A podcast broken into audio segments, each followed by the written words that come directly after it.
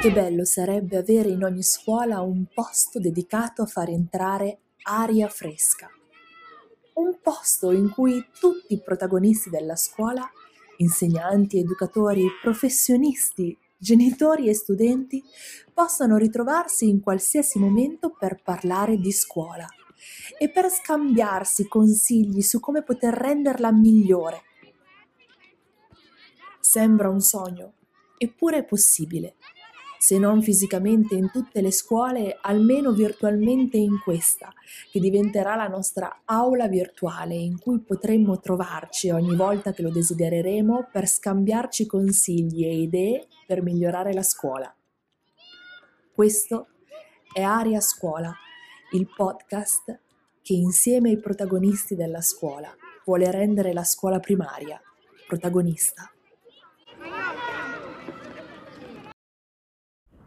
Siamo stati abituati negli anni in cui abbiamo vissuto dall'altra parte dell'aula, quindi seduti a un banco scolastico, che tutto doveva essere perfetto, giusto e corretto. In caso contrario avremmo sbagliato, saremmo inciampati nell'errore e quindi in quel qualcosa che veniva immediatamente segnalato, qualora scritto sul quaderno o su qualche foglio di verifica, in rosso.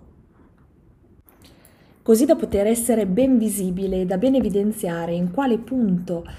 del normale e consueto procedere del nostro apprendimento noi avessimo deviato. La deviazione è infatti un termine con il quale spesso viene a essere riferito l'errore, lo sbaglio, soprattutto in ambito didattico, quando infatti in numerosi testi si parla di errore come la deviazione rispetto al, al tracciato, a quanto progettato e programmato.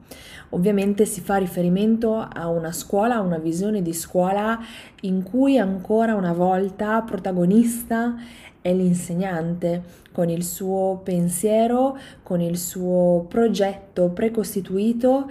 e preconfezionato che deve essere trasposto esattamente secondo il pensiero fatto nella realtà della quotidianità scolastica. Questo pensiero, se vogliamo, è un po' figlio di quella società che ci richiede di essere in qualsiasi nostro momento altamente performanti e di conseguenza impone alla scuola di preparare a queste continue performance richieste poi dalla vita anche al di fuori di essa.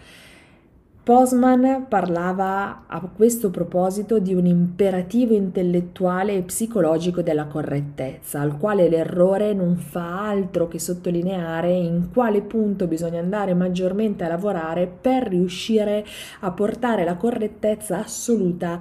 all'interno dell'intero processo che siamo chiamati a, a compiere. Edmondo De Amicis,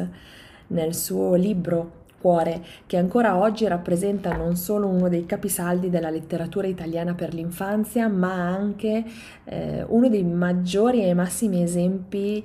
per eh, la conoscenza del mondo scolastico dell'epoca. Parla dell'insegnante di classe come della maestra dalla penna rossa. Non indica cioè una funzione di accompagnamento all'apprendimento, di mediazione tra i bambini e l'apprendimento, no. Indica e sottolinea quasi con, con violenza, con vigore, la funzione regolativa dell'insegnante, ovvero quella non di accompagnamento verso la conoscenza, di scoperta del sé attraverso il, il mondo scolastico, ma di individuazione della devianza rispetto al percorso, con la penna rossa sempre in mano, pronta a sottolineare, a indicare lo sbaglio e l'errore. Quante volte anche noi ci siamo ritrovati ad avere di fronte insegnanti con la penna rossa e quante volte anche noi siamo stati richiamati all'attenzione nei confronti dei nostri errori piuttosto che dei nostri successi.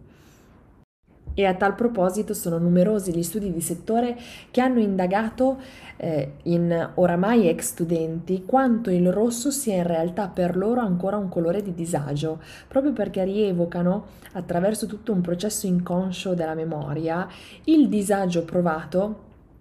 e a volte anche il terrore provato nei confronti della possibilità di vedere il rosso sulle proprie prove di verifica o sulle proprie, eh, sui propri quaderni. Eppure il rosso, oltre a essere il colore dello stop, il colore che ci imponeva di porre l'attenzione a ciò che di tutto il percorso aveva rappresentato uno sbaglio, un errore rispetto a, a un pensiero de, degli insegnanti. Il rosso è anche il colore della vita, il colore della passione, dell'amore, il colore che ci mette in moto. Tra le due preferisco questa seconda visione, che mi porta però a poter vedere anche una seconda visione dell'errore, ovvero non quell'elemento del processo di insegnamento-apprendimento sul quale mi devo fermare perché devo assolutamente correggere il tiro per ritornare all'interno dei binari già tracciati, ma quel colore che mi permette, o meglio, quella possibilità all'interno dell'errore che mi permette di poter andare avanti, di potermi muovere verso un reale apprendimento. Io non so se, che, se anche per te è così, ma mi capita a volte di riflettere sulla mia esperienza personale da studentessa e mi ritrovo oggi con la consapevolezza non solo del tempo, ma anche poi dell'essere diventata insegnante in questo tempo, di ricordare maggiormente ciò che ai tempi ha rappresentato uno sbaglio, un errore. Perché di fatto è così. Di fatto l'errore non è una devianza rispetto a un percorso preimpostato e precostituito. L'errore è un elemento necessario affinché l'apprendimento possa realmente dirsi tale, possa realmente essere appreso, per usare un gioco di parole. Pensiamo per esempio alla matematica, la disciplina dell'errore per eccellenza quanti riescono ad avere un pensiero positivo o anche solo favorevole nei confronti della matematica? Pochissimi. Perché è pensiero generale e ancora una volta sociale che la matematica sia per pochi o meglio di quei pochi che riescono a raggiungere gli obiettivi o a risolverne gli esercizi con il minor numero di errori e nel minor tempo possibile. Una cosa assolutamente folle per tutti coloro che di matematica ci capiscono qualcosa e nel momento in cui dico che ci capiscano qualcosa, coloro che sono all'interno della disciplina, comprendendone che per far matematica bisogna assolutamente sbagliare ed è meglio, anzi molto meglio, se si sbaglia parecchie volte. La matematica infatti è sì la disciplina dell'errore per eccellenza, ma è la disciplina di quell'errore attraverso il quale è possibile giungere a un apprendimento,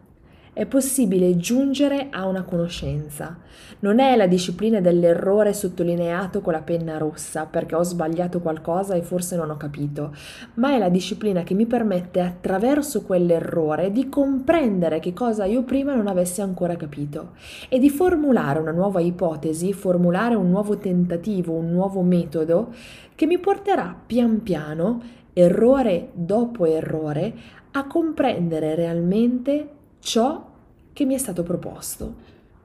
Bruno D'Amore ha spesso sottolineato l'importanza della matematica in quanto materia sperimentale, in quanto luogo di laboratorio in cui poter sbagliare liberamente per poter realmente situare e rendere significativo un apprendimento. E allo stesso modo della matematica, tutte le discipline scolastiche e di vita sono accomunate dal poter vedere l'errore come la massima possibilità per riuscire ad apprendere realmente. Credo sia infatti ora di liberare la scuola da quell'approccio critico e fallibilistico di cui troppo spesso è stata rivestita, da quella funzione eh, regolativa di cui la maestra dalla penna rossa si è fatta garante, forse per eh, oramai per troppo tempo. L'errore infatti può essere visto oltre che con gli occhi della deviazione sul percorso anche come un vero e proprio ambiente di apprendimento. Intere pedagogie si sono fatte largo negli anni circa la possibilità di trasformare le nostre aule scolastiche in luogo in cui poter sbagliare, poter sbagliare nella tranquillità di poter rimediare, nella tranquillità di poter sbagliare per imparare. E in questo ovviamente il ruolo dell'insegnante e l'atteggiamento dell'insegnante nei confronti dell'errore è fondamentale, perché solamente un insegnante che mi insegna a non essere giudicante e che mi dimostra che da un errore si può trarre beneficio e che dunque non mi giudica lui per primo, mi insegna a non essere giudicante nei miei confronti, nei confronti dei miei errori stessi. E per far questo gli insegnanti possono farsi forza di tante metodologie e approcci didattici ed educativi, anche se ritengo il miglior modo per insegnare la libertà del poter sbagliare ai bambini sia quello di sbagliare noi stessi e quindi non pensare alla nostra figura educativa, alla nostra professione come una professione della perfezione, perché la perfezione non esiste, anzi è tipica delle macchine e di quei computer assolutamente performanti in cui sì, ogni tanto la nostra società vuole trasformarci, ma se non siamo noi insegnanti per primi ad insegnare nel luogo in cui si impara la vita, la scuola, che la perfezione non esiste e che noi non saremo mai macchine e che anzi errare, sbagliare ci porta a una comprensione della realtà molto più vera e molto più viva di quanto il, tentativo di cancellare l'errore dalle nostre esistenze potrebbe fare, forse allora sarà in quel momento che potremo affermare con gioia di aver compiuto e adempiuto alla nostra funzione docente. E l'abbiamo fatto perché abbiamo permesso ai nostri studenti e forse ancora prima a noi stessi di imparare a sbagliare.